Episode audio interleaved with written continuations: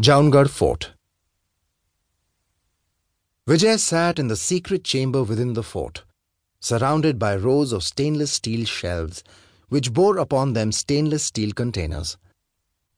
When Vijay had first come upon this room, he had also discovered that the containers contained rolls of microfilm. He now sat at the stainless steel desk in the room and switched on the microfilm reader.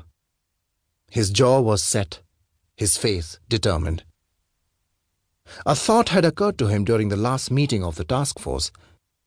While discussing the order, a mysterious organization that no intelligence agency on Earth had any knowledge about, he had remembered an extract from an ancient text that may have contained a clue to its origins.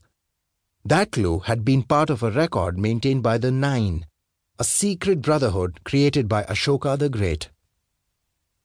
Vijay had thought hard the past two months seeking a means to find information that would enable the task force to understand more about the adversary they were up against.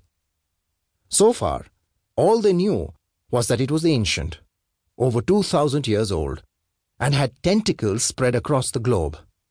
Nothing more. At last, he had had a brainwave. If the order was ancient, so were the nine. Could it not be possible that there existed a connection? Are mentioned somewhere in their records? Here, in the depths of the mountain that the fort was built upon, the secret library of the Nine had been preserved on microfilm, some of it translated into English by his uncle.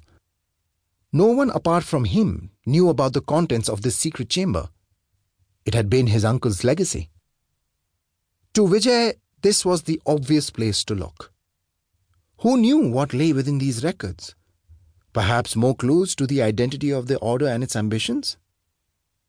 While Dr. Shukla had been assigned to find any possible clues to the identity of the order by exploring India's rich mythology, another area the task force felt needed to be thoroughly examined, given their experience so far, Vijay decided to go through the microfilm records in detail. It would take time, he knew.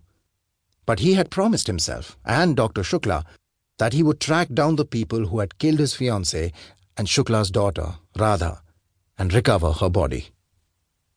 It had been a promise made in an emotional moment, but he was determined to deliver on it. And he didn't care how long it took, as long as he got there.